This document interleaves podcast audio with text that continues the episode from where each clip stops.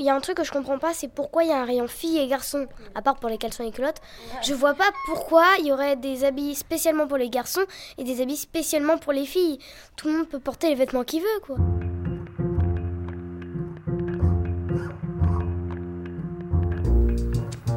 Le plus souvent dans l'histoire, Anonyme était une femme. Les bras se sont levés, les bouches sont exclamées. Maintenant, il faut des mots. Ça dure toute la vie, une évasion. C'est tout le temps à refaire. Le féminisme est une révolution, pas un réaménagement des consignes marketing.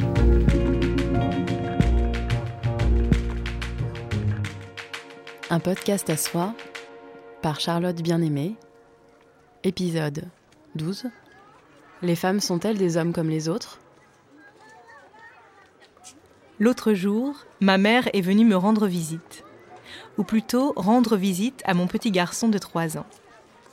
Et puis, à un moment donné, alors que nous étions toutes les deux assises sur le canapé à l'admirer en train de jouer, elle l'a regardé, puis m'a regardé. Je sentais qu'elle voulait me confier quelque chose, qu'elle hésitait.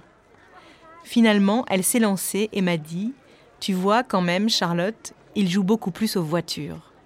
C'était il y a quelque temps, sur le coup, je n'ai pas trop su quoi répondre, alors que je lis des livres sur le sujet presque tous les jours.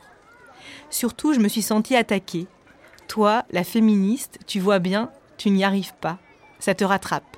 C'est plus fort finalement. Et puis, j'ai repensé aux nombreux messages d'auditrices qui me demandaient de réaliser un épisode sur les questions de nature et de culture.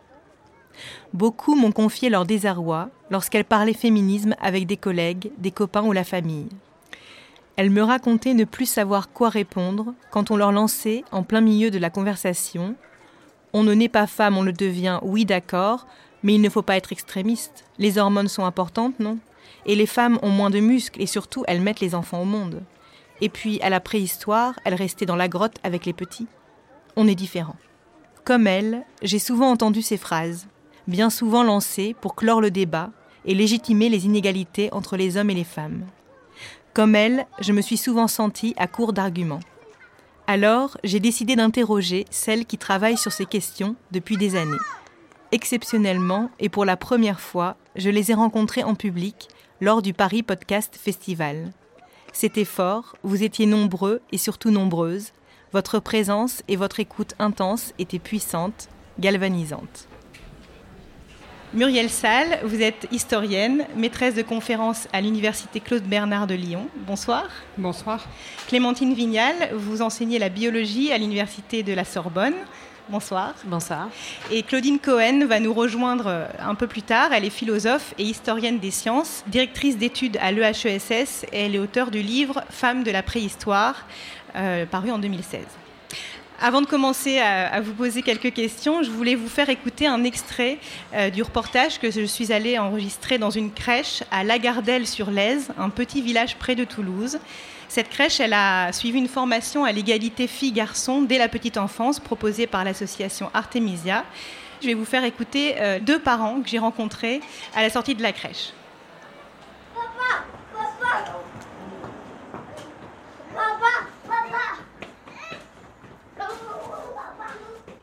j'éduque mon, mon garçon euh, comme ma fille. Je ne fais aucune différence.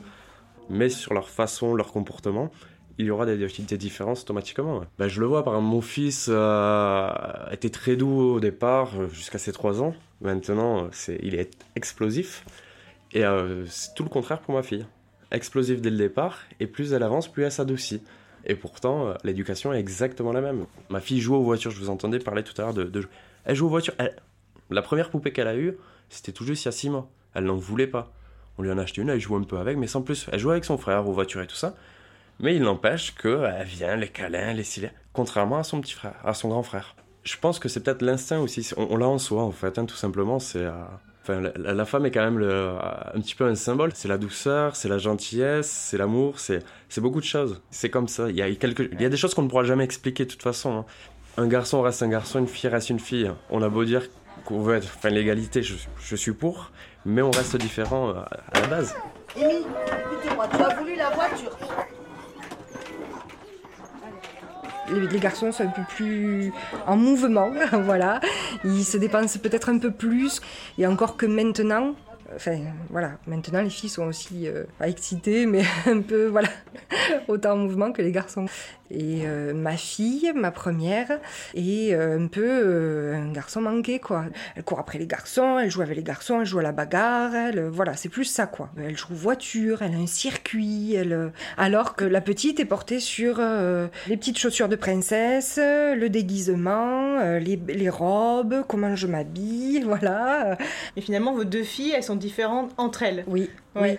Après, nous, c'est vrai que la grande, dès qu'elle était bébé, elle a eu autant des Barbies que des voitures. On n'a pas spécialement. Euh, et la petite, elle était avec moi euh, en congé parental. Est-ce que le fait euh, d'être voilà, plus à même de voir les gestes du quotidien d'une femme, est-ce que par mimétisme, ça s'est pas justement calqué là-dessus? Mais Enfin, pour ma part, hein, je, pense qu'il y a quand même euh, quelque chose qui est inné, quoi. Ah oui, vous trouvez quand même, malgré tout. Je ne suis... Oui, parce que quoi qu'il arrive, euh, un garçon, c'est un petit garçon, et voilà, quoi. Enfin... Oui. Elsa, tu veux venir lire l'histoire? Alors voilà, j'ai choisi cet extrait parce que je trouvais qu'il résumait bien les hésitations, les contradictions, les a priori que nous avons toutes et tous sur ces questions. Euh, Muriel Salle, euh, de nombreux parents, enseignants, personnes qui travaillent avec les enfants euh, constatent que les garçons adoptent des comportements typiquement masculins et les filles des comportements typiquement féminins. Ils attribuent cela à des différences biologiques ou génétiques. C'est comme ça, vous voyez bien. Pourtant, de nombreuses études montrent qu'il s'agit de construction sociale avant tout. C'est ce qu'on appelle le sexe social ou le genre. Alors oui, effectivement, euh, je crois qu'il faut souligner que l'essentiel des différences de comportement qui sont relevées par les éducateurs et les éducatrices sont davantage dues à ce qu'on appelle la socialisation différenciée. C'est toute une série de mécanismes qui sont extrêmement complexes subtils et parfois presque imperceptibles. Et c'est bien pour ça qu'on a souvent des parents qui vous disent Mais moi, j'éduque mon fils comme j'éduque ma fille, ou j'ai éduqué voilà, mes enfants dans une perspective égalitaire. Pour dire ce que c'est que la socialisation différenciée rapidement, il faut dire d'abord que les adultes ont des attentes différenciées vis-à-vis des enfants en fonction de leur sexe. Ça, on le sait et on le démontre depuis euh, la fin des années 70. À la fin des années 70, on invente une expérience de psychosocial qui est régulièrement refaite aujourd'hui encore dans des labos qu'on appelle l'expérience des pyjamas jaunes. Ça consiste à filmer un bébé de quelques mois en pyjama jaune, donc vous l'aurez compris, ni rose ni bleu, et à montrer la vidéo qu'on a euh, faite de ce bébé à des adultes, hommes comme femmes. Et ce qui est intéressant, c'est de voir que les gens qui croient voir un bébé fille décrivent le bébé en termes de c'est une jolie petite fille, elle est mignonne, en convoquant tout un tas de qualificatifs qui relèvent de l'esthétique. Alors que quand on regarde le même bébé considéré cette fois-ci comme un garçon, et eh ben cette fois-ci on le considère comme tonique ou éveillé, euh, et on n'interprète pas non plus les pleurs de ce bébé en pyjama jaune de la même façon selon que c'est une fille ou un garçon. Et ces attentes différenciées des adultes vis-à-vis des enfants ben, vont construire euh, des interactions, on va dire, éducatives et du coup des apprentissages. Et par exemple, à un bébé garçon qui s'agite beaucoup, on va dire oui, mais bon, c'est un garçon, il est plus énergique, voilà. Alors qu'à euh, un bébé fille qui aurait les mêmes comportements, on demanderait de modérer ses ardeurs. Et donc, à l'un, on apprend. Euh, eh ben, qu'il a le droit d'être explosif, et à l'autre, on apprend euh, à l'inverse qu'il faut qu'elle se modère, mais peut-être aussi qu'elle exprime davantage ses sentiments, et ça fait une petite fille câline que le papa racontait avoir tout à l'heure.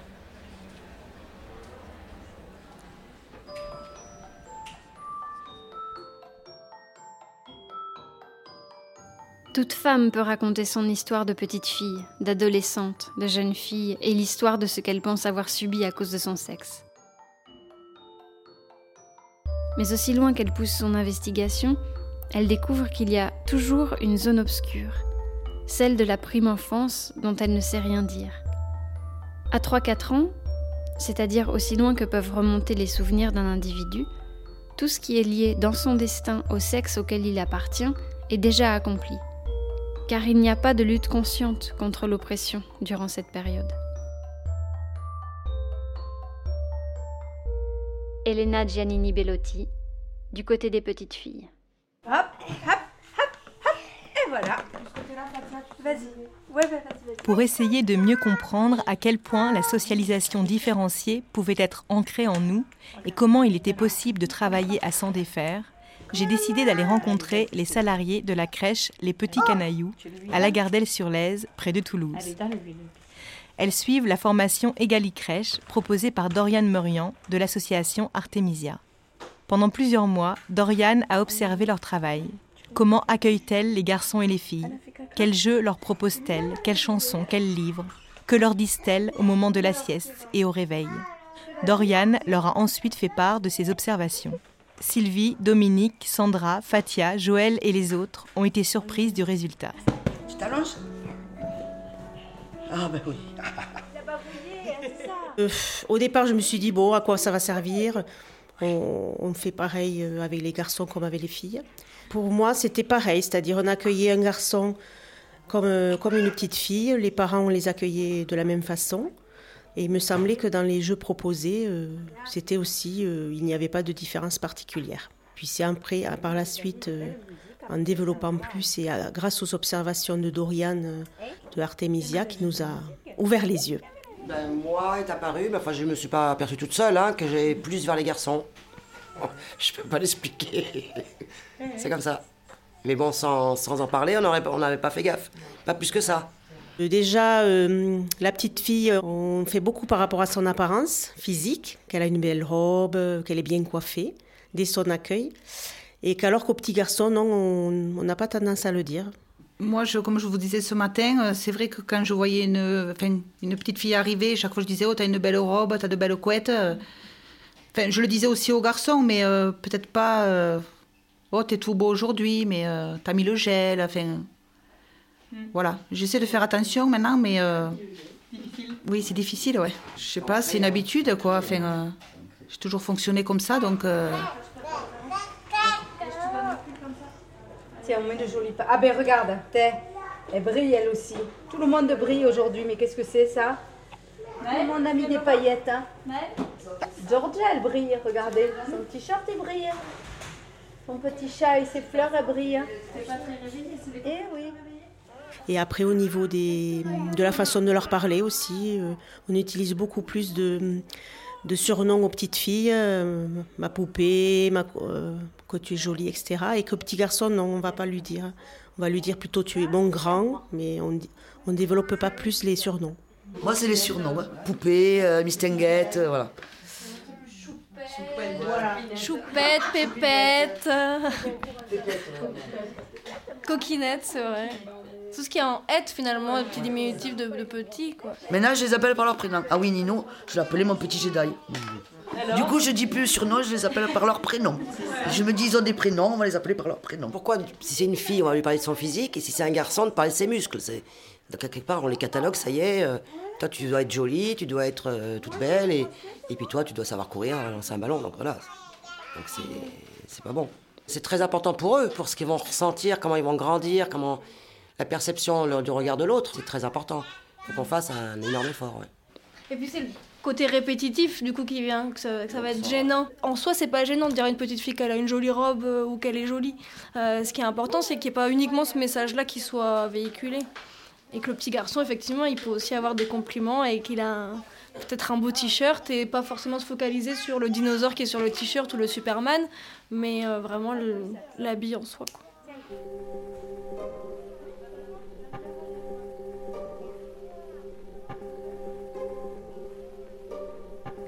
J'avais à peine plus de 20 ans. J'étais dans les toilettes pour dames d'un salon de thé des monts Wicklow.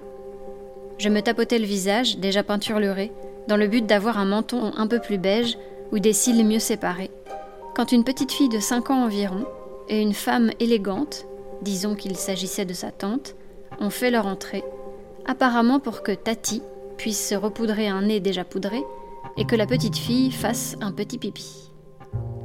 L'enfant ayant fait ce qu'elle avait à faire, l'adulte la souleva pour qu'elle se lave les mains. Puis, Tati défit sa queue de cheval de bébé pour la rattacher, en faisant retomber de part et d'autre de ce visage d'enfant quelques bouclettes sombres. Puis, Tati sortit un flacon de parfum et en aspergea les poignets et le cou de la petite fille. Elle défroissa les vêtements de sa nièce, lui sourit en la regardant droit dans ses grands yeux ronds. Regarde comme tu es belle maintenant. Il y avait tellement d'amour dans chacun de ses gestes. Et la petite était tellement contente que cette adulte élégante qu'elle semblait porter au nu la fasse toute belle et lui dise qu'elle l'était. Mais quand elles sont sorties des toilettes, alors que je m'évertuais à essayer de dompter un cil particulièrement récalcitrant, une pensée m'a traversé l'esprit.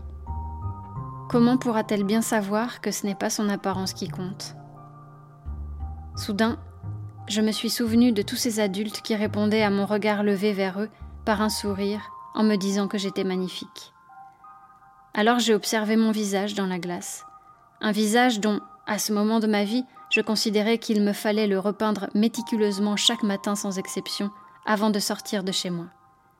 Et dans la chaleur de ces compliments, j'ai vu que le mal avait été fait. Benoît Kroult, ainsi soit-elle. Un, deux, trois. Les petits poissons dans l'eau nagent, nagent, nagent, nagent, nagent. Les petits poissons dans l'eau nagent aussi bien Dans, la formation, il y, a, hum, un thème que, item que j'aime beaucoup, c'est euh, ouvrir le champ des possibles. Ça me parle beaucoup. Je m'amuse à dire ah, ah ben toi tu, tu, tu vas gravir euh, les montagnes, tu quelque chose que je me serais jamais euh, permis de dire avant quoi. Pour une petite fille, voilà, c'est une vraie cascadeuse ou la maman, j'ai dit ah ben c'est une super sportive, euh, voilà ça, voilà ça m'a ça m'a aidé euh, là-dessus. Ça me donne plus de liberté et ça donne plus de liberté aux enfants. Et puis quand on, quand on compare, euh, on va avoir tout, le temps- tout le temps tendance à comparer par rapport aux hommes. Comme si c'était le neutre en fait. Et on va pas comparer par rapport aux femmes. Euh, regardez quand on parle des salaires, on a tendance à dire ah, les femmes gagnent moins que les hommes. Et oui, mais on dit pas tellement que les hommes gagnent plus que les femmes. En fait. Ah ouais, on pourrait le dire l'inverse. Les femmes sont plus sensibles, par exemple. On dit pas, ah bah tiens, les- aux hommes, on leur apprend moins l'empathie, euh, on leur apprend moins à montrer leurs émotions que les femmes. C'est toujours par rapport aux, aux hommes, comme si c'était le neutre, en fait, comme dans la société. Et comme si ce qui était associé au féminin, ça devait rester cantonné au féminin. Alors que, quand même, bah, vous êtes les premières à, pouvoir le dire, euh, vos métiers, c'est aussi dans le prendre soin, et que ce serait quand même plus chouette si tout le monde pouvait prendre soin des autres dans la société. Euh, plutôt que ce soit réservé à un sexe. Au revoir. Papa Et oui, alors qu'est-ce qu'il fait papa? Il mange la soupe?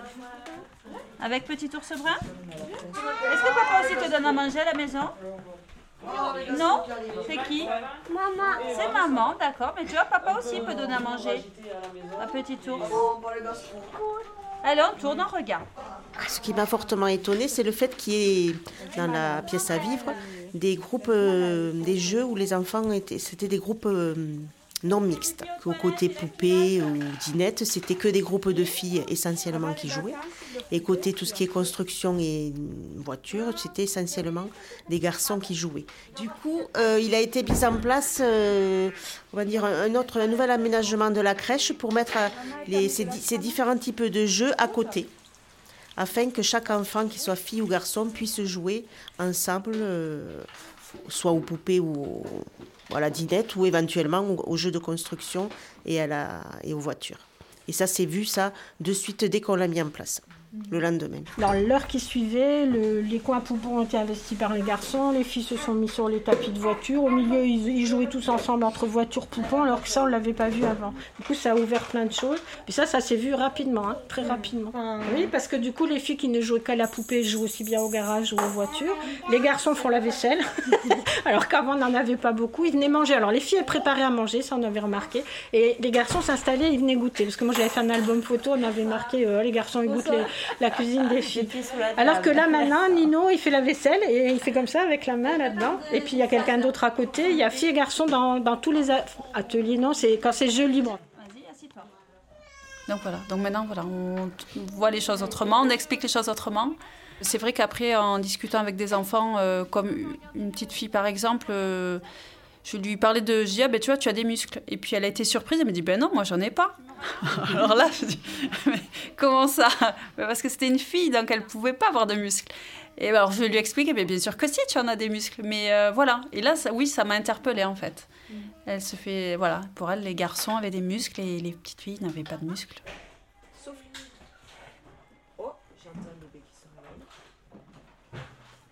Cette anecdote m'a marquée. Je l'ai trouvée révélatrice de notre difficulté à nous départir de la socialisation différenciée. Celle-ci est en effet basée sur un certain nombre de mythes, scientifiques, historiques, anthropologiques, profondément ancrés en nous. Ce sont ces mythes qui alimentent les stéréotypes de genre. L'un des plus courants est celui qui affirme que les hormones joueraient un rôle important sur les comportements et les compétences des hommes et des femmes. Les hormones rendraient les hommes plus agressifs, les femmes plus fragiles et douces. Pour Clémentine Vignal, aucune étude scientifique solide n'est capable de prouver qu'il existe un tel lien. C'est-à-dire qu'en fait, souvent, euh, on confond ce qu'on a prouvé sur des modèles animaux, ce qu'on connaît sur des modèles animaux, euh, avec ce qu'on peut en dire chez l'être humain. Par exemple, on a, euh, beaucoup essayé de comprendre si effectivement les taux de testostérone contrôlaient l'agressivité chez les mâles, par exemple. soit en, manipulant, par exemple, en faisant des implants de testostérone sur des modèles animaux. Euh, et on a des résultats assez contradictoires en fait. Alors effectivement, chez certains modèles, on obtient des choses qui euh, sont assez corrélées, plus d'agressivité quand il y a plus de testostérone, euh, mais ce n'est pas toujours le cas, ça marche pas toujours bien. Et globalement, on n'a pas ces corrélations chez, chez l'être humain. Notamment, ce qu'on entend souvent, taux de testostérone et pulsion sexuelle et envie sexuelle et besoin sexuel. Et ça non plus, on n'a pas d'explication sérieuse, de démonstration sérieuse là-dessus alors il y, a effectivement une différence biologique euh, entre euh, un homme et une femme qui est qu'on ne produit pas les mêmes gamètes pour la reproduction et que ça n'est pas produit de la même façon. Une des grosses différences, c'est que les spermatozoïdes, en fait, ils sont produits tout le temps, euh, alors que les ovules sont produits de manière cyclique ponctuellement. Et il y a un, mythe hein, qui est très répandu là aussi, de penser que parce que ces spermatozoïdes sont produits tout le temps, il y aurait besoin, un besoin irrépressible en fait chez l'homme euh, de euh, se soulager en quelque sorte hein, sexuellement de cette production. C'est vraiment quelque chose qui traîne euh, même voilà, dans de la pseudoscience et dans, dans la médecine, etc. et il y a souvent du coup l'illusion que les femmes n'auraient par exemple pas d'érection, pas de pulsion sexuelle liée à l'érection, euh, alors que les femmes possèdent un organe érectile tout comme les hommes, ça s'appelle le clitoris. Muriel Salle, euh, si on parle d'hormones, peut-être qu'il faut aussi revenir sur euh, l'histoire de la science, comment s'est construit le savoir sur ces hormones moi, je suis historienne et donc je crois que c'est aussi important de se demander quelle est l'utilité politique d'un certain nombre de mythes et effectivement, notamment de mythes qu'on essaye de fonder en science. Et pour ça, il faut faire un peu d'histoire des sciences. Alors euh, peut-être qu'on peut rappeler que, par exemple, euh, c'est seulement à partir de l'époque moderne, on va, on va dire euh, grosso modo le 15e ou le 16e siècle, qu'on commence à avoir des savoirs médicaux sur le corps des femmes. Et à partir de, cette, de ce moment-là, en fait, on invente aussi la nature féminine. La nature féminine, elle se caractérise essentiellement par deux traits. Premièrement, la faiblesse, et deuxièmement, la prédestination à la maternité. Alors, quelques mots sur la faiblesse. La faiblesse, à partir de l'époque moderne, elle saute aux yeux. Ce qui est assez amusant, c'est de souligner du coup qu'avant l'époque moderne, elle sautait pas aux yeux. Par exemple, euh, jusqu'en 1759, on représente de manière indistincte le squelette de l'homme et le squelette de la femme. Et c'est seulement à partir de 1759 que dans les anatomies, on a des représentations distinctes de l'un et l'autre de ces deux squelettes. Et ce qui est amusant aussi, c'est de voir que ces représentations séparées permettent des comparaisons peu flatteuses pour les femmes. On voit par exemple que les os sont plus petits et moins durs aussi, que les cages thoraciques des femmes sont plus étroites, les bassins plus larges, ce qui impose au, fémur pardon, une obliquité qui gêne la marche, car les genoux se touchent et les hanches se balancent pour retrouver un centre de gravité. Donc on a des femmes qui se dandinent. Et cette démarche vacillante et incertaine, évidemment, elle n'est pas très favorable, par exemple, à l'activité physique qu'évoquait euh, Clémentine tout à l'heure. Ce qui est assez drôle aussi, mais il faut avoir un petit peu, euh, on va dire, d'humour noir, c'est que ce portrait de la femme en individu vulnérable ne vaut que pour les femmes de la haute société. C'est-à-dire que euh, les femmes des classes populaires sont épargnées par cette fragilité, mais n'en tirent euh, aucun avantage particulier. Hein. Par exemple, dans le discours du temps, donc encore une fois, je suis 16e, 17e, jusqu'au début du 20e siècle, la fragilité féminine est synonyme de raffinement, symptomatique d'un haut degré de civilisation. Donc les femmes des classes populaires sont à cet égard-là en bas de l'échelle, ce qui permet de les faire travailler comme des bêtes de somme, en mobilisant chez elles une force physique importante, tout en gardant à l'esprit que la vraie féminité, la féminité idéale, celle qui est désirable, donc c'est, euh, elle est marquée par la faiblesse. Et puis ça marche aussi pour les femmes racisées, bien sûr. Et par exemple, eh ben, on, voit, on, développe l'idée que les femmes noires, par exemple, euh, sont considérées comme fortes, hein, ce qui est la preuve de leur moindre degré d'humanité. Puis elles sont aussi réputées avoir des appétits sexuels, on y revient, importants, au contraire, là encore, des femmes honnêtes et des femmes civilisées. Et on voit comment ces discours-là permettent de soutenir une entreprise esclavagiste, puis une entreprise coloniale, et puis l'exploitation sexuelle de toutes ces femmes. Ensuite, euh, on a de très nombreux témoignages d'archives qui montrent que les femmes ont travaillé et travaillé à des tâches pénibles. Hein. J'évoquais tout à l'heure la force physique des femmes des classes populaires, au 19e siècle par exemple. Les femmes sont à la mine, mine de charbon ou mine de fer, et pas seulement en, surface à trier euh, le minerai. Hein. Un poste féminin par excellence euh, dans les mines, c'est celui de rouleuse de berline. Les berlines, c'est les wagonnets qui circulent euh, dans les galeries de mines et qui sont des caisses de bois, puis assez rapidement des caisses en tôle d'acier. Le poids de la chose, c'est 300 kg pour une berline vide, qui fait à peu près 380 litres de contenance. C'est la moyenne dans les mines d'Artois, par exemple. Puis, pour parler de la période contemporaine, je crois que la vérité, c'est que l'image qu'on a des métiers féminins renvoie au mythe médical que j'évoquais tout à l'heure de la faiblesse féminine euh, du corps. Et, donc on considère que les femmes sont faibles et on en déduit du coup que leurs métiers ne sont pas pénibles. Est-ce que pour autant c'est vrai? Euh, ben, Je crois qu'aujourd'hui on a de nombreux travaux qui tendent à montrer qu'en réalité on sous-estime beaucoup la réalité de la pénibilité des travaux féminins. Par exemple, les femmes font des métiers impliquant le port de charges lourdes, mais celles-ci sont fractionnées. Euh, qu'on songe par exemple euh, bah, au pack d'eau et au pack de lait sur le tapis roulant de la caisse du supermarché, qu'on songe au portage des enfants en bas âge ou aux flexions et autres gymnastiques que consentent les assistantes maternelles et les maîtresses d'école. Euh, qu'on songe aussi aux efforts déployés par les techniciennes de surface ou les aides-soignantes, pour ne prendre que quelques exemples.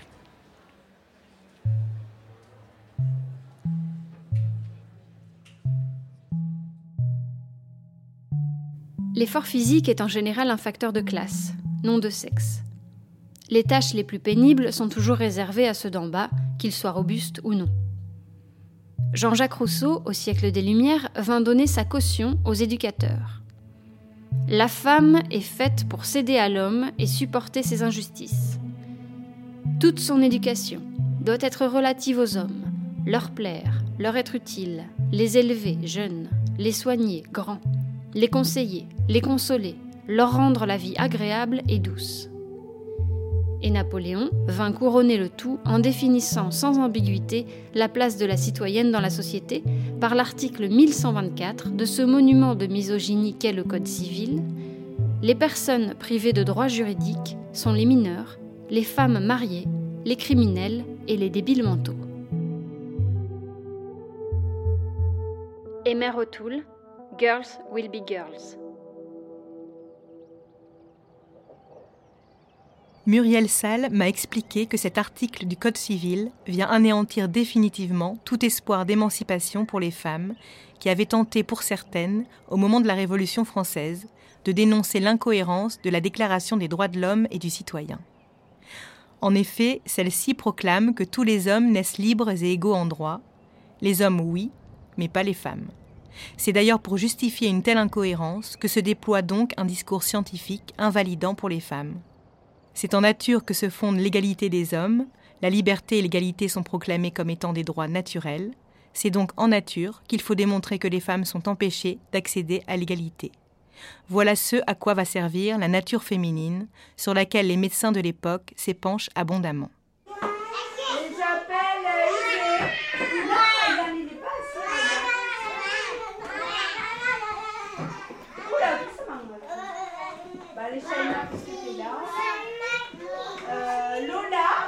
J'ai passé une journée entière à la crèche de Lagardelle-sur-Lèze. J'ai été impressionnée par la dose d'énergie que ces femmes dépensent. Allez, on s'allonge. Allez, allez, allez, allez, allez, allez, Oh là là là là Tu vois, Se lever, se baisser, ramasser, porter les bébés, changer les couches, moucher les nez, si nombreux, si souvent. Mais aussi donner tant de soi, d'amour, de sourires, de câlins, de chansons, de douceur savoir calmer aussi, rassurer, anticiper, comprendre les besoins. Je ne décolère pas en pensant aux rémunérations si faibles et au manque de considération de ce métier. L'une des salariées m'a raconté que parfois, certains parents lui disaient en partant le matin Amusez-vous bien. D'autres ont aussi accueilli avec réticence le projet Egali Crèche. Il y avait une affiche Egali Crèche qu'on a mise dans le hall. Il y a plusieurs enfants dessus qui jouent ensemble, filles et garçons, et c'est écrit filles et garçons sur le chemin de l'égalité. Voilà. Et je me souviens que deux mamans avaient réagi très fortement sur ces affiches en disant qu'elles étaient contre que c'était important que les femmes s'occupent de leurs enfants et que c'était pas pareil, que les garçons et les filles n'étaient pas pareils et que voilà, c'était comme ça. Moi, ce que je remarque, c'est que c'est une personne qui m'a dit, euh, je, lui parlais de qu'on suivait la, formation Égali Crèche et tout. Euh, elle a dit Oh, mais moi je m'occupe de, mon bébé, c'est mon bébé, il est à moi, papa, il aura bien le temps plus tard. Donc euh, là, c'est voilà, on porte un enfant, on le met au monde, on fait connaissance avec lui avant parce qu'on l'a dans le ventre, etc. Donc c'est très maternel, c'est très féminin tout ça. après, c'est aussi ouvrir et faire une place à l'homme. Moi, j'ai constaté que les femmes s'approprient ce, rôle. Euh, elle a du mal à lâcher. C'est pas tant que les hommes veulent pas le prendre, c'est qu'elles ont du mal. À... Ils veulent pas le prendre, mais elles ont du mal à le lâcher. Mais en même temps, pour certaines, et sans vouloir caricaturer, mais euh, la cuisine, ça va être un espace à soi en fait. On va se l'approprier parce que du coup, on a un espace. Si, si on n'a pas un métier euh, qui est ultra valorisé, si on n'est pas dans une organisation politique, si je sais pas, enfin, tout un tas de choses, ben effectivement, c'est un espace qu'on va avoir. Et c'est pour ça que c'est difficile, du coup, des fois, de, de lâcher par rapport à ça. On change la poupée. Allez, tiens, regarde. Voilà, tout doucement, tout doucement, Imi. Doucement. Par rapport à ça, justement, on essaie de dire, euh, notamment par exemple, si l'enfant est malade, euh, on va lui dire on va appeler maman pour que tu ailles chez le docteur. Ça, on le disait systématiquement. Et là maintenant, on essaie de, enfin moi j'essaie du moins de dire bon on va appeler papa ou maman, voir qui c'est qui va venir te chercher. On essaie d'intégrer un peu plus le papa dans la discussion à ce niveau-là. Ouais. Et vous y arrivez Ou ça y a encore le réflexe euh, En deuxième temps. la maman vient en premier, c'est systématique, mais après on dit bon. Euh, on va voir si papa est disponible, mais rarement il est disponible. Euh, c'est ça, oui. ce que j'ai demandé, c'est après il y a une réalité aussi. C'est que vous, vous avez des mots qui changent, mais derrière, qu'est-ce que vous en pensez de ça? Quand tout petit, c'est plus maman. Après ça. C'est déjà un enfant malade hein, qui est pas bien ici. Il cherche déjà, il demande de maman. On n'entend jamais un enfant dire euh, quand il est pas bien, papa. Enfin, enfin peut-être qu'on entend dire, mais euh, c'est plus maman que papa, quoi. Parce que c'est maman qui materne. Congé de maternité pour qui? Et pour elle, le congé de maternité. L'allaitement, c'est maman. Il y a sûrement des, des, petits qui, ou des petites qui sont pas allaités euh, par la mère et qui demandent pourtant aussi la maman parce que c'est elle qui a davantage la charge et qui est plus proche de l'enfant au quotidien. Et pourquoi elle a la charge? Bah, Parce qu'elle est moins bien payée. on veut des sous. c'est vrai. Tant qu'il y aura une différence de salaire, on restera comme ça. tout simplement. Et c'est vrai, même moi, la première, je vais pas m'arrêter à la place de mon mari, il gagne deux fois plus que moi. C'est vite vu. Hein. Euh, bah, moi, je trouve que ça fait écho aussi à ce qu'on entend encore aujourd'hui de cet instinct maternel, en fait. Euh, cette idée-là, euh, comme quoi les femmes, de toute façon, sauraient davantage s'occuper d'un enfant parce qu'elles sont femmes, en fait.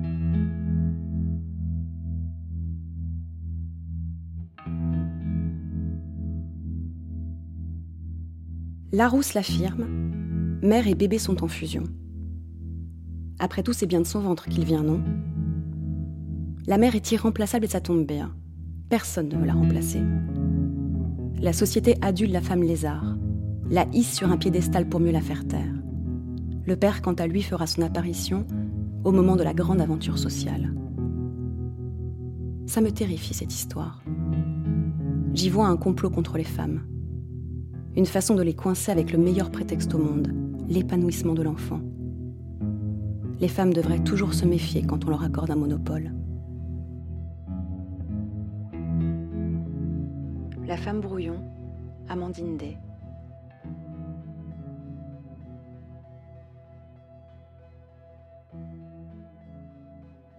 Alors Clémentine Vignal, euh, est-ce qu'il existe cet instinct maternel? Euh, Ça, il y, a un gros retour là-dessus sur euh, euh, l'instinct maternel. Qu'est-ce qui réellement hein, régule la formation du lien mère-enfant et normalement de facteurs environnementaux et sociaux? J'ai des, collègues de l'Université de Saint-Étienne, en particulier Florence Levrero et Nicolas Madvon, qui font un travail sur les pleurs des bébés. Donc leur expérience, c'était de faire écouter à des papas et des mamans différents pleurs de bébés et à chaque pleur, il fallait que la personne dise si c'était leur bébé ou un autre bébé. Et ce qui était intéressant, c'est que si on regardait euh, en fait en moyenne hein, euh, les résultats, eh bien les, les, mamans reconnaissaient mieux euh, les bébés que les papas. mais ce qui est encore plus intéressant, c'est quand les auteurs ont regardé la corrélation avec le temps passé avec le bébé, eh bien, ils se sont rendus compte qu'en fait, le taux d'erreur était lié au temps passé avec le bébé. Plus on passait de temps avec son bébé, et plus on était capable de reconnaître ses pleurs par rapport à des pleurs d'autres bébés. Euh, et ça, ça marchait aussi bien chez les mamans que chez les papas. Les papas qui passaient autant de temps que les mamans avec les bébés ben, reconnaissaient aussi bien les pleurs euh, que les mamans. Donc ça, c'est un bon exemple de comment euh, ce qu'on considère comme étant habituellement des preuves de l'instinct maternel, ah bah voilà, une maman, ça reconnaît au premier, à la première seconde les pleurs de son bébé. Un papa, c'est tout aussi capable de le faire s'il a l'occasion en fait d'entendre son bébé pleurer et de passer du temps avec lui. Mais alors du coup, euh, là, au-delà de l'instinct maternel, il y a, y a, quand même ce moment, euh, euh, enfin, le fait que les femmes accouchent, il y a l'allaitement pour certaines. ça, par exemple, ça n'a aucune importance? Alors, ça a bien sûr de l'importance dans la création du lien entre la mère et l'enfant. Mais du coup, de, de fait, on ne peut pas éliminer l'explication que c'est justement ce moment social très fort qui a une importance par rapport au moment physiologique. C'est impossible de démêler tout ça. Et on a souvent fait le lien hâtif avec le fait qu'on a expérimenté, là encore une fois, pas mal chez l'animal, pour essayer de comprendre comment se faisait le contrôle physiologique des comportements maternels. Et là, quand on y regarde de, près, hein, la, littérature est quand même loin d'être convaincante, même chez l'animal.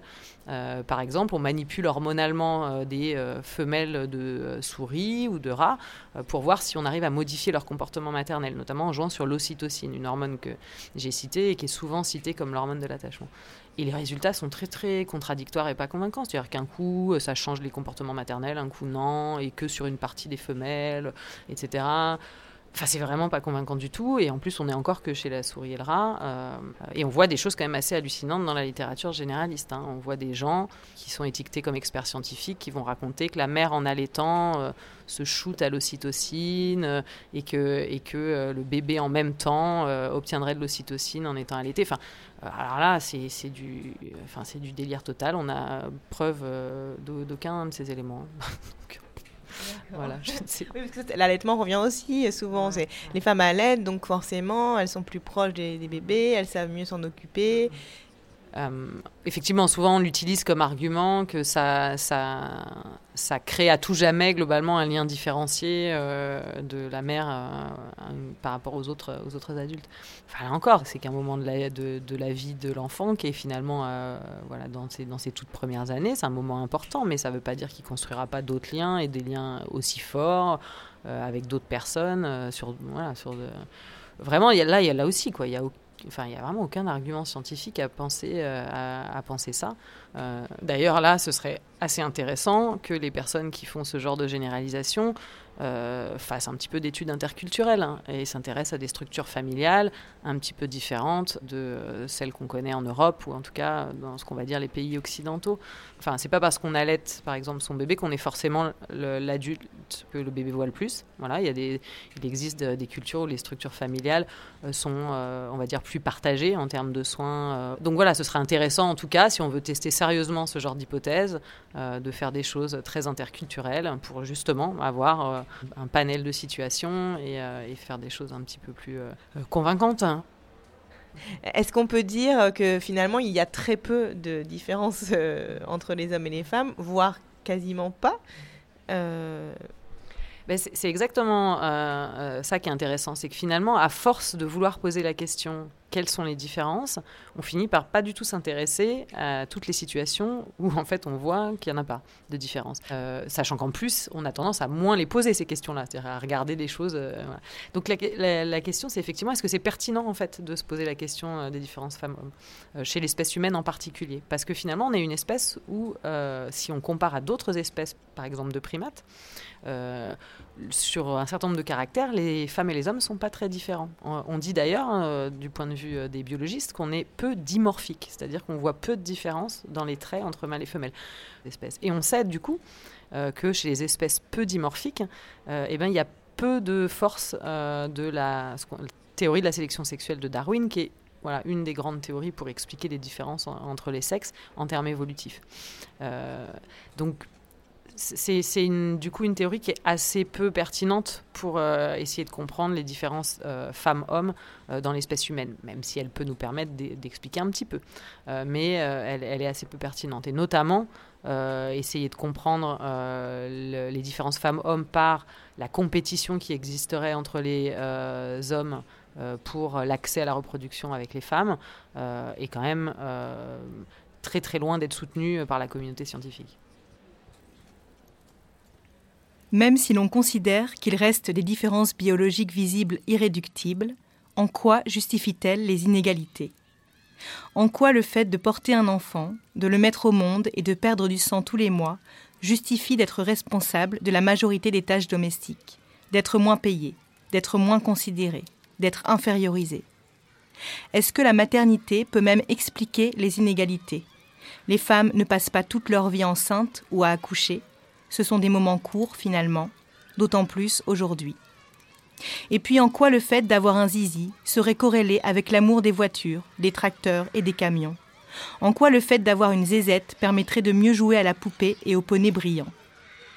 Convoquer la nature, c'est aussi une façon efficace de rendre certaines réalités intangibles. Ce n'est pas parce que nous sommes des mammifères que nous devons être systématiquement comparés aux animaux. Eux-mêmes sont d'ailleurs bien loin d'être des modèles universels. Nous sommes bien plus que des animaux. Si l'homme est en moyenne plus grand et a plus de muscles, est-il obligé de s'en servir pour dominer? Nous irons bientôt visiter Mars, mais nous sommes persuadés qu'en nature, les papas ne sont pas capables de s'occuper des bébés. Nous surfons dans des mondes virtuels, mais nous sommes persuadés qu'en nature, les femmes ne sont pas capables d'être mécaniciennes et chefs de chantier.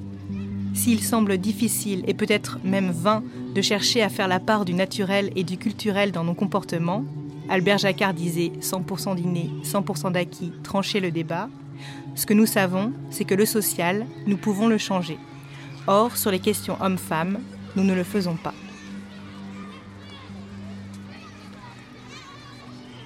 C'est en rencontrant des élèves de primaire et des collégiens que tout cela m'a frappé le plus. Chez eux, pas de maternité, pas de différence physique encore très tangible, et pourtant tant de divisions et de récits de discrimination déjà. Ils ont travaillé plusieurs années sur les questions d'égalité avec Agathe Boulanin, bécédiste à l'école de la Cibelle dans le 14e arrondissement de Paris.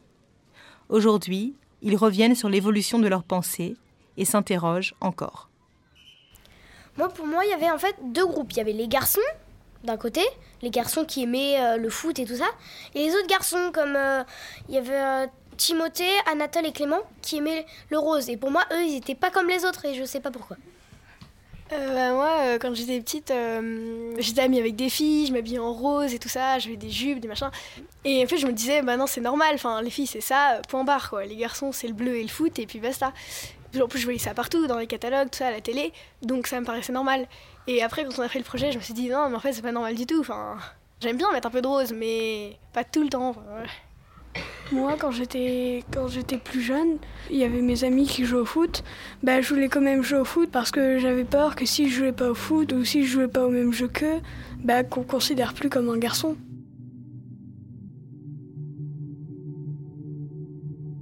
Blanche-Neige court dans la forêt. Rose écarlate, derrière, la suit, contrainte de courir en criant. Blanche-Neige dit qu'elle a peur. Blanche-Neige dit en courant Ô mes aïeux, je me jette à vos sacrés genoux. Rose écarlate rit. Elle rit tellement qu'elle tombe, qu'elle se met en colère pour finir. Hurlant de rage, Rose écarlate poursuit Blanche-Neige avec un bâton, menaçant de l'assommer si elle ne s'arrête. Blanche-Neige, plus blanche que la soie blanche de sa tunique, se laisse tomber au pied d'un arbre. C'est alors que Rose écarlate, rouge comme une pivoine, ou bien rouge comme une rose rouge, va et vient avec fureur devant elle, en frappant la terre de son bâton, en criant Tu n'en as pas, tu n'en as pas. Si bien que pour finir, Blanche-Neige demande Et qu'est-ce que je n'ai pas? Ce qui a pour effet d'immobiliser Rose écarlate, disant Des sacrés aïeux, tu n'en as pas. Blanche-Neige dit qu'elle veut bien s'en passer, d'autant plus qu'elle n'a plus peur du tout, et s'emparant d'un bâton, elle se met à courir de tous côtés. On peut la voir cogner de toutes ses forces contre les troncs des arbres, cinglant les souples arbustes, frappant les racines moussues. À un moment donné, elle donne un grand coup de bâton à Rose écarlate, endormie au pied d'un chêne et ressemblant à une grosse racine, rose comme une rose rose. Les guerrières, Monique Wittig. En CP et en CE1, parce que je suis en CM2, il y avait euh, des garçons, je voulais jouer au foot, ils me mettaient soit au cage, soit en défense. Et moi, je voulais aller en attaquant, et j'étais genre, mais, mais mettez-moi en attaquant. Et j'étais, non, non, toi t'es une fille, tu vas en défense. tout. Moi, c'était carrément, on me laissait pas jouer sur le terrain, moi j'étais remplaçante. Sauf que euh, c'est pas. Bah oui, c'est ça, les remplaçants ne jouent jamais. Du coup, bah j'avais pas le droit de jouer. Une fois, on a fait un match et euh, c'était que les garçons qui se passaient la balle. Euh, nous, on est restés dans un petit coin. Ils nous disaient attrape alors qu'ils lançaient à, un autre garçon qui, eux, prépa- préparé le coup. Alors nous, on restait dans un petit coin et euh, on pouvait pas jouer. Bah, en fait, maintenant c'est pire. Le, foot, ils ont envahi l'espace en plein air. Et maintenant c'est pire, c'est même sous le préau. Et ils ne nous laissent vraiment pas. Si on met un pied dedans, on se fait rejeter, on se fait pousser ou quoi que ce soit. Maintenant, nous, on est obligé d'aller dans des petits coins, nous, les copines. On n'a plus aucun espace. Moi, c'était euh, collège, euh, en sport. On faisait euh, une balle américaine. Le prof, il nous a dit de faire une équipe de filles et une équipe de garçons. Et euh, il nous a dit que euh, les filles, allaient avoir un super pouvoir. C'est que quand elles gobaient, ça comptait euh, deux fois. Ça veut dire que le prisonnier devait attendre encore deux fois plus longtemps. Et que pour les garçons, par contre, quand ils se faisaient gober une fille, et bah, ça comptait pas. Et du coup, toutes les filles, ont riposté. Mais le prof, il a rien fait. Il a dit qu'on devrait être contente d'avoir un super pouvoir et qu'on devrait plutôt se vanter. Et nous, on a on continue à résister. Et après, il a finalement euh, enlevé le malus, on va dire, aux garçons. Mais nous, nous a laissé notre super pouvoir quand même. Ça peut être au niveau sport, si par exemple vous, vous êtes moins entraîné que certains garçons. Je, veux rien dire, hein, mais il y a les garçons, ils s'entraînent vraiment tous les jours. Enfin, connaissant-les, ils jettent toujours des balles tout le temps, tout le temps. Donc eux, ils, tirent plus fort. Ils ont peut-être que, pas, par exemple, pas toi, mais d'autres filles, elles n'arrivent pas à lancer une balle. Donc euh, comparé aux garçons, bah du coup, bah il y aurait, il y aurait pas trop de suspense. Enfin, les garçons, ils toucheraient toutes les filles comme ça une par une. Le problème aussi avec ce, avec ce genre de problème euh, pour l'entraînement au sport des garçons, c'est qu'effectivement les garçons sont plus encouragés à s'entraîner et donc forcément dans les faits ils sont meilleurs que les filles puisqu'ils ont été et ça, ça ne fait que renforcer le stéréotype ce qui pose vraiment un, Mais le problème, c'est pas, c'est pas s'entraîner. Enfin, si, il y a un problème d'entraîner. Mais il y a des filles qui se plaignent souvent de pas pouvoir euh, de s'entraîner jamais, mais elles demandent jamais la balle. Elles continuent pas à riposter. Enfin, on leur dit non, non, bah elles, elles partent. Elles continuent pas à dire, mais ça se fait pas. on- Mais rappelle-toi, euh, on a eu ce débat avec Ada. Le fait qu'il il y a différentes réactions. Il y a les filles qui vont s'auto-censurer. Elles n'ont pas accès, on leur donne pas facilement accès et elles se brident. Et celles qui vont se prouver, qui vont montrer qu'elles sont capables et qui vont donner tort à euh, l'injonction du garçon. Euh, après, ça peut être compréhensible que ce soit compliqué, qu'il y ait une autocensure, que la personne se referme, etc. Et ça, on a eu ce débat justement. Bah, moi, je pense que ça n'avance pas parce qu'il y en a qui prennent pas du tout ça au sérieux. Pour eux, c'est comme ça, c'est normal, alors qu'en fait, il faudrait tout changer, quoi. Si on changeait déjà notre manière d'apprendre aux enfants euh, tout ça, et aussi euh, les livres, les dessins animés, tout ce qui nous influence euh, dans le choix, dans ce qu'on va faire. Il y a aussi, euh, il y aura, même si on recommence tout à zéro et euh, qu'on considérait aucune différence, on trouverait toujours le moyen de différencier quelqu'un de soi, euh, de le rabaisser à sa volonté. Pourquoi mais, mais je sais pas, euh, on est fait comme ça. Enfin, on peut pas être tout parfait et euh, tout, tout reste comme ça. Je te coupe, mais on a travaillé Margaret Mead, euh, les Mondougoumors, les Arapèches et tout ça. On a bien vu qu'il y avait trois formes de structures sociales radicalement différentes. Une où ils sont tous peace and love, euh, machin. euh, ils avaient d'ailleurs une socialisation indifférenciée.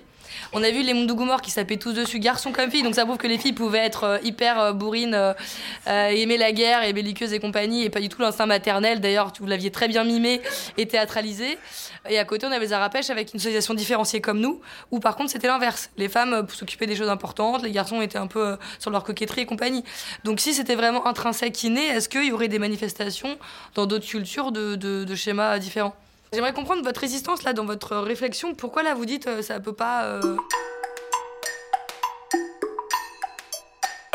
À ce moment-là, on, va, on retourne à la préhistoire et euh, les- c'est toujours les hommes qui allaient se chasser et, et voilà, et les femmes qui restaient euh, au foyer à coudre. euh. Est-ce que tout le monde est d'accord avec ce que dit Manuel Non, moi je suis pas d'accord. Avant, même les femmes, elles partaient à la chasse avec les hommes. Ouais. Il n'y a pas d'hommes qui s'occupaient des enfants à la préhistoire. Claudine Cohen, euh, bonsoir. Vous nous avez rejoint. Vous êtes euh, philosophe et historienne des sciences et vous avez écrit deux livres sur les femmes préhistoriques. Alors que savons-nous euh, vraiment de la manière dont vivaient les êtres humains à la préhistoire et en particulier les femmes? Alors j'ai bien aimé euh, la discussion de ces enfants, qui était tout à fait intéressante. Je trouve qu'il y a là un questionnement tout à fait passionnant, et un questionnement justement euh, de, de stéréotypes, parce que euh, cette histoire de, de l'homme chasseur, euh, c'est un concept qui s'est forgé au XIXe siècle.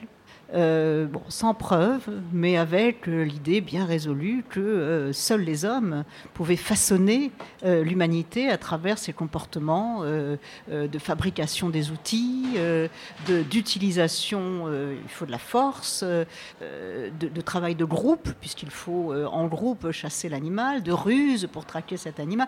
Et donc toutes les capacités de l'humanité, hein, l'intelligence, la ruse, la force, euh, le groupe, etc., euh, sont dévolues aux hommes.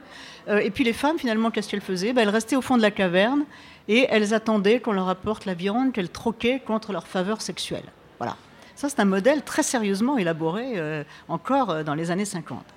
Et donc, euh, ce, mythe de l'homme chasseur, c'est quelque chose qui a été forgé par euh, d'abord toute l'idéologie du 19e siècle, la société victorienne, où effectivement la femme restait au foyer et l'homme partait vaquer à toutes sortes d'occupations passionnantes, mais aussi euh, par euh, toutes sortes de mythes euh, qui continuent jusqu'à aujourd'hui à, s'attacher à la division sexuelle du travail. Et c'est quelque chose qui n'est pas du tout vérifié. Lorsqu'on va voir aujourd'hui les sociétés de chasseurs-cueilleurs, on se rend compte que la division du travail n'est pas du tout celle-là. D'une part, les femmes participent à la chasse, et puis d'autre part, les femmes avaient un énorme rôle qui était celui de la cueillette, celui de ramasser des plantes, des herbes, des fruits, des petits œufs, enfin toutes sortes euh, d'objets qui se ramassent. Les femmes pourvoient à 70% euh, à la subsistance euh, du groupe. Alors on a dit, bon, les femmes ne pouvaient pas faire des outils, c'était trop compliqué pour elles, il fallait ramasser des gros blocs, il fallait taper dessus, vous savez, la, taille de la pierre, c'est compliqué. Alors on a expérimenté la, la taille de la pierre, et on s'est aperçu que des femmes pouvaient la pratiquer aussi. C'est pas une question de force, c'est une question d'adresse, c'est une question d'intelligence, ce dont les femmes ne manquent pas, que je sache.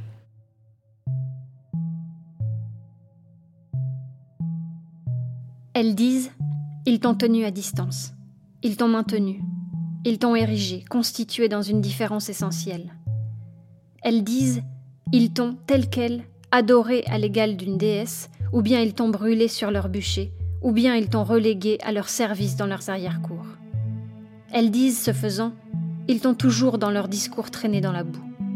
Elles disent que, chose étrange, ce qu'ils ont dans leur discours érigé comme une différence essentielle, ce sont des variantes biologiques.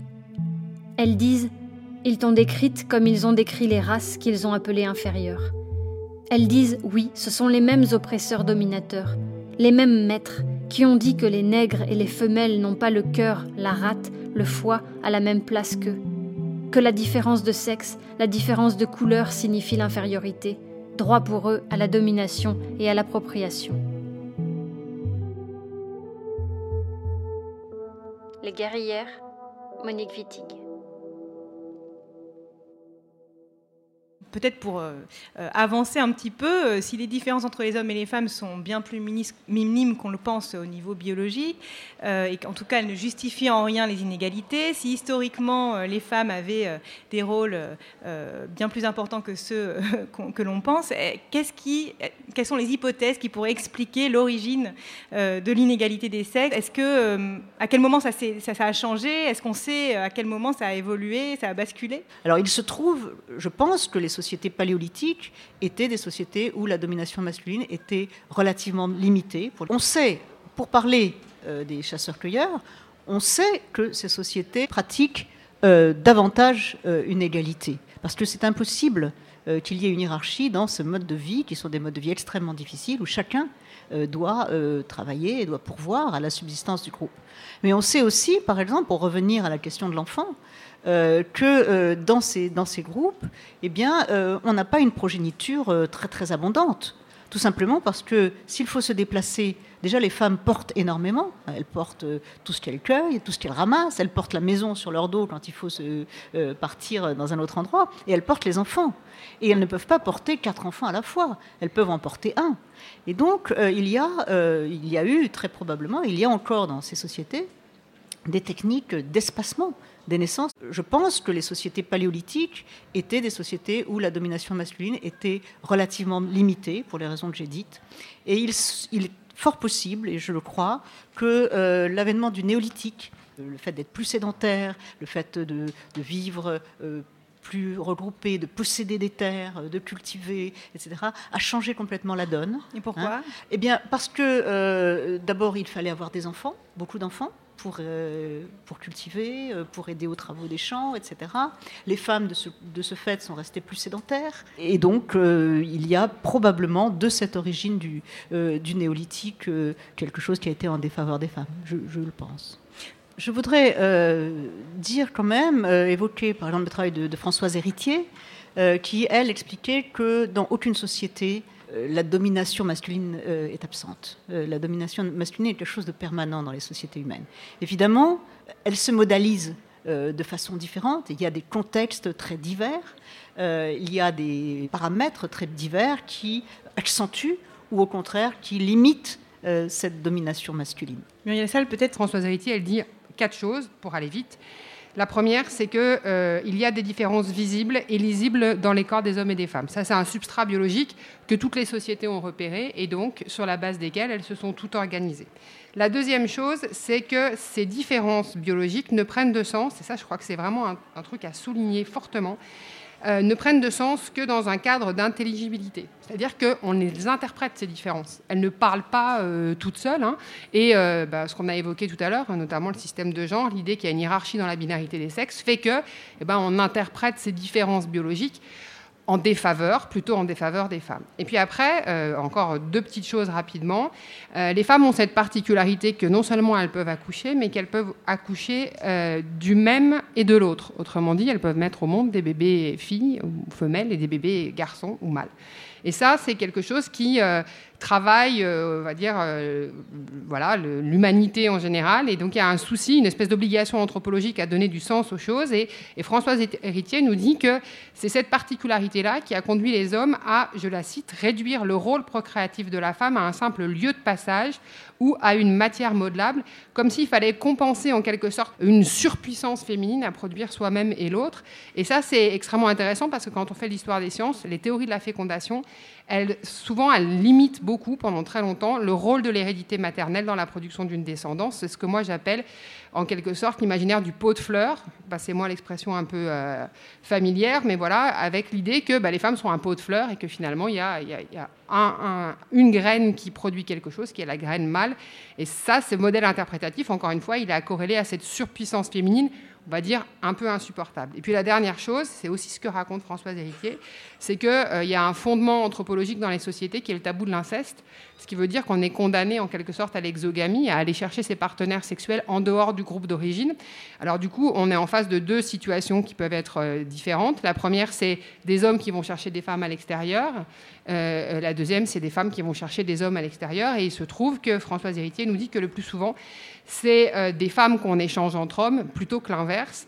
Et euh, cette organisation-là de l'échange oblige en quelque sorte à instituer euh, la l'infériorité, la, moindre valeur des femmes, parce qu'on autorise ceux qui ont plus de valeur à échanger celles qui en ont moins, et pour, pour rendre, on va dire, les procédures d'échange en quelque sorte supportables. Et ça, c'est tout, tout, tout, le travail de Françoise Héritier. Mais alors après, il y, a aussi d'autres chercheuses qui renversent la pensée. Je pense notamment aux travaux de Christine Delphi. Voilà, bah ça, c'est des gens qui disent le sexe produit le genre. C'est la distinction qu'on faisait tout à l'heure. Il y a un substrat biologique qui fait que bah, les garçons sont plus actifs et les filles sont plus passives, pour dire les choses un peu vite.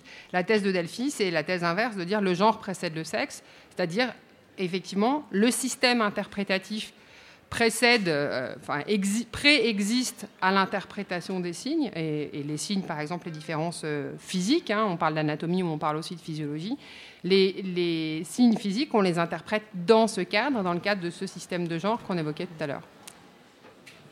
En ce sens-là, on a assez peu parlé finalement comment le genre s'imprègne dans le corps et s'imprègne dans le biologique. Euh, c'est-à-dire comment finalement les conditions sociales, l'éducation différenciée s'imprègnent aussi dans le corps et dans le biologique. Et une partie des différences de, par exemple, de stature, de musculature, de force physique et même de capacité cérébrale, parce que je disais tout à l'heure, on n'en mesure pas, mais en fait, celles qu'on mesure, on sait qu'elles sont apprises. Par exemple, je donne un tout petit exemple, quand on fait un test de vision 3D dans l'espace, en moyenne, sur des groupes de, jeunes hommes et jeunes, jeunes femmes, hein, des étudiants, on va trouver que les garçons ont des meilleurs résultats que les filles. Sauf qu'après, quand on donne deux heures d'entraînement sous un jeu vidéo type Tetris euh, aux, euh, aux, filles, eh ben, elles, ont elles ont le même résultat que les garçons. Euh, C'est-à-dire qu'en fait, il hein, y, y, a une part d'apprentissage et on sait aussi que ça a un impact sur, la, de plasticité cérébrale, même sur les structures, hein, que la fonction s'imprime dans le biologique. Donc on va avoir des zones corticales du cerveau qui vont être plus épaisses. Euh, on sait que par exemple, hein, euh, les pianistes ont des zones du cortex plus épaisses parce qu'ils euh, ils ont l'habitude de faire travailler leurs doigts avec une certaine dextérité. Voilà. Et on sait que cette plasticité cérébrale, elle est liée à l'expérience et que cette expérience, du coup, bah, elle est différenciée selon euh, qu'on est un garçon ou une fille. Et donc on peut trouver des différences dans le biologique qui sont liées à la socialisation. Pareil pour la musculature. Hein, et euh, la, la, la, force de votre ossature, etc. Donc le genre s'imprime euh, dans le biologique.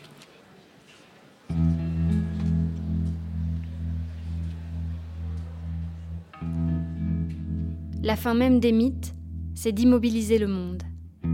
Ainsi, chaque jour et partout, l'homme et la femme sont arrêtés par les mythes. Renvoyés à eux, à ce prototype immobile qui vit à sa place, l'étouffe à la façon d'un immense parasite interne, et trace à son activité les limites étroites où il lui est permis de souffrir sans bouger le monde.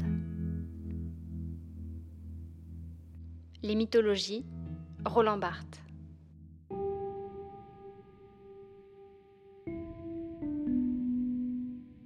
C'était un podcast à soi. Les femmes sont-elles des hommes comme les autres?